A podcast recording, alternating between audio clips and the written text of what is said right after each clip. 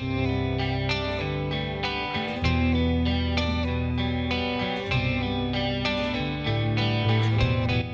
is Cultural Quarter of an Hour, and I'm Charlotte Foster.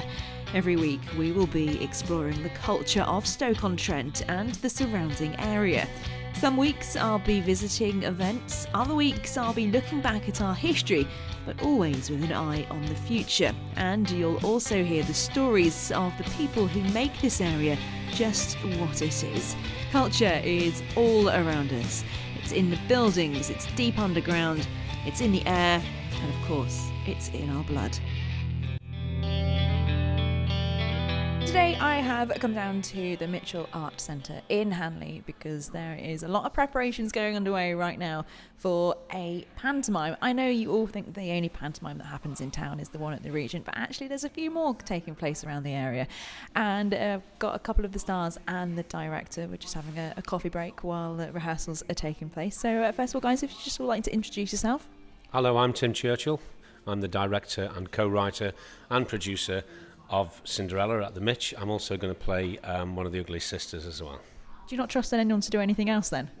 It's just I've only got only so much money to pay people, so I'm probably the lowest paid person working at the moment. There's another ugly sister sitting uh, next to me as well. Hello. Hello, I'm Paul Deakin, and I am playing an ugly sister, as you've just said. So I'm a local actor. Nice to be able to do a theatre production actually in my hometown. So Christmas this year, I'm allowed to stay at home, which is great.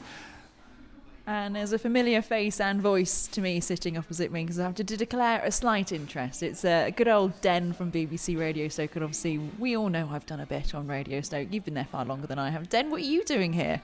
Ask myself that every day. What the hell am I doing here? I'm surrounded by professional actors, all superb of high quality, and I'm just like fumbling my way through it. But I'm enjoying myself at the same time. And I'm Mr. Hard, Baron Hard up there. Yeah. A part that could be written for you. You're always moaning about no money. Well, it's because it's always true, to be honest with you. so, first of all, Tim, Cinderella, why Cinderella? I think Cinderella's one of the most popular pantos, really, um, and it's got a really, you know lovely storyline. It's also got a great message across to children. We've gone very much for the anti-bullying kind of thing as well, so we're getting that message across. Our Cinderella is not just a girl who sits at home getting bullied, wishing she could meet a prince. She's a lot stronger than that. She has to be bullied because of a certain thing that, that, that is going on. So she puts up, you know, I don't want to give the plot away, but she puts up with the ugly sisters having to bully her um, and she, she faces it um, as a strong person. But of course, you know, there, there, are moments when she breaks, the same as anybody would. Another reason was because uh, I made my panto professional debut here in Stoke-on-Trent back in 1997 with Cinderella when Jim Davidson came to the Theatre Royal and put um, Cinderella in there when Mike Lloyd owned the Theatre Royal. The family version, I have to add, not the adult version. Although I did go on to do an adult version of uh, Robin Hood with Jim a few years later. I played Robin Hood and he played the sheriff in Nottingham. Um, so that was good fun as well. And that was called Boobs in the Wood. Um, so, uh, so um, yeah, so so Cinderella really was the choice for, for, for two reasons. One for the storyline, and two because it's 21 years since I opened here with Jim Davidson, Stephen Mulhern, and Ruth Madoc, and, and Mr. Blobby 21 years ago. So. Yeah. There is something special about a pantomime, though, isn't it? It, it? You can't have Christmas without a trip to see to the panto, can you? Yeah, I think it, it's traditional to do that, and what we've done with our pantomime is we've we, we've we've gone through. We've kept very strong storylines, so we haven't done too many or any really of the front cloth gags where you just put a custard pie in front of somebody's face. We have actually stuck very strongly to the storyline, but sprinkled a lot of silliness around it. You know, nearly every other line is a gag, but it fits in with the storyline and then we've got a lot of silliness topped on top of it. I mean, I'm a big Mel Brooks fan and Monty Python fan, and so I've put as much of that as I can in there. and what's it like playing an ugly sister then? Well, it, it's quite good. Actually. I mean, I've played ugly sister all over the country. It's like st- st- slipping into my old shoes, really. In fact, some of the shoes that I've got are about 20 years old. I've done it so many times. It's it's just it's fun. I mean, I I love the fact that you know the sort of the comedy element of it, and you can just um, just carry on regardless. Really, I mean, um, it's it's it's just something that is for me is just something that I do. I mean, I used to be um, a drag act in uh, the the old uh, nightclub, The Factory in Hanley, which is no longer there now. That's how old I am. Um, I played Pauletta Pickup, so there's a little bit of Pauletta in my um, in my ugly sister. I have to admit. Can you describe some of the outfits you're wearing as Ugly Sister?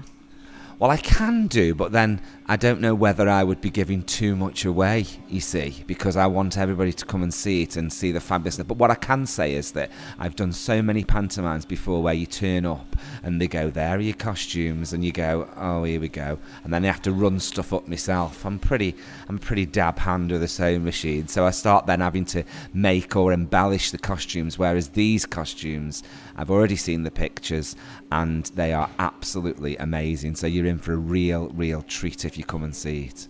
Are you going to be giving the uh, Strictly wardrobe a run for its money? Uh, we're not that tacky. Oh, I like your style. You mentioned this is, you know, you're going to be at home for Christmas. How rare is that for you as an actor?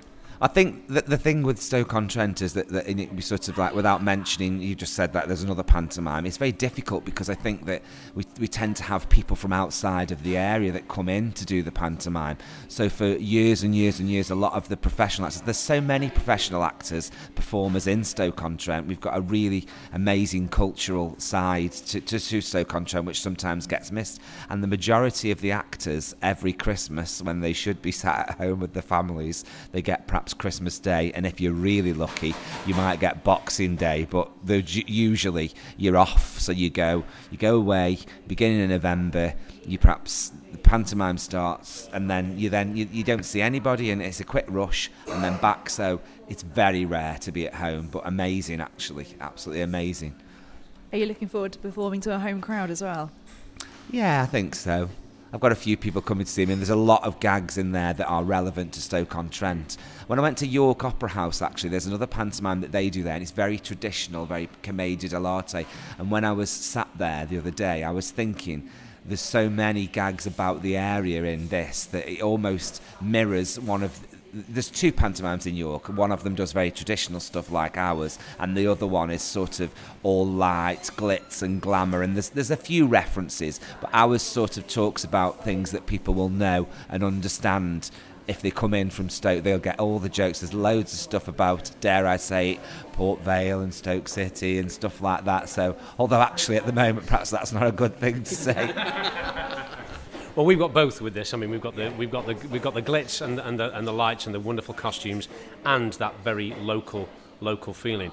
Um, we have got actors that have come out of the area, obviously because it's professional panto, and, and you know we, we I needed to bring some some friends in as well. Of course, obviously we've got Den, he's doing a fantastic job.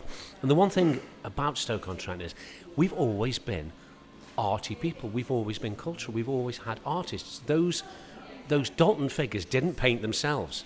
And when you walk around Stoke-on-Trent, you see people of an older generation, and, and you look at them and go, you, you were probably an artist.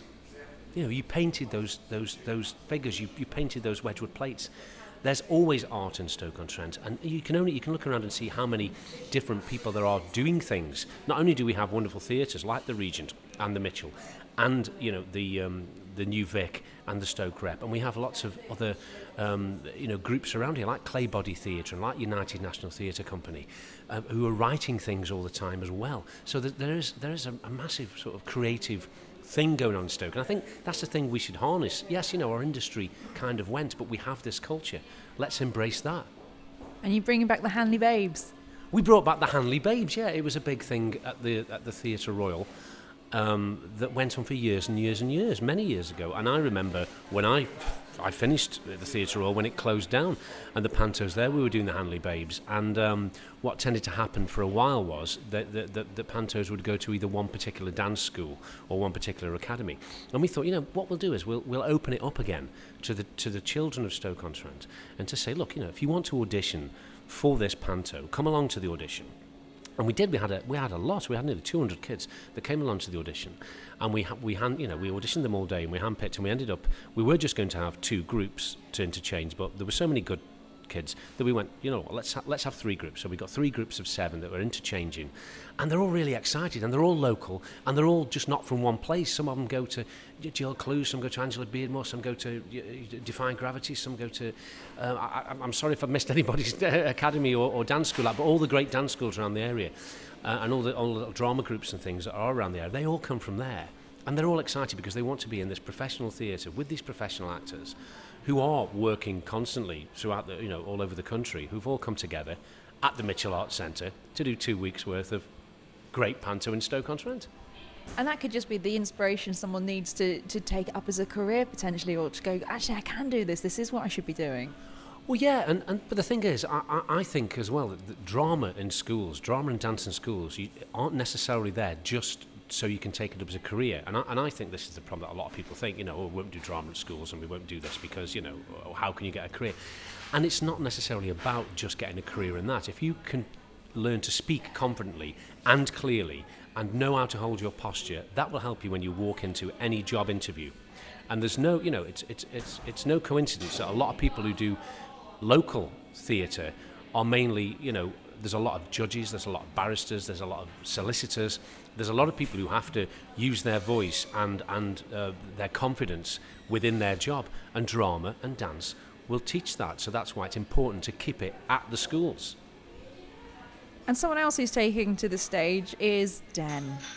I'm very jealous, Dan, to be honest. I'd love to have a go on the stage. What, what was it that, that convinced you this was a good idea? Well, uh, apart from the fact that I was asked, it was basically I've always wanted to be in a panto. I've seen. Oh no, you haven't. Oh yes, I have. I've seen countless, countless pantos. I thought I could do that until it comes to actually doing it, and I think, oh my god, this is so hard. This is so, uh, but it's enjoyable hard. And for the first time in a long time, I've had to use my brain trying to remember lines. I can't remember lines. I can't.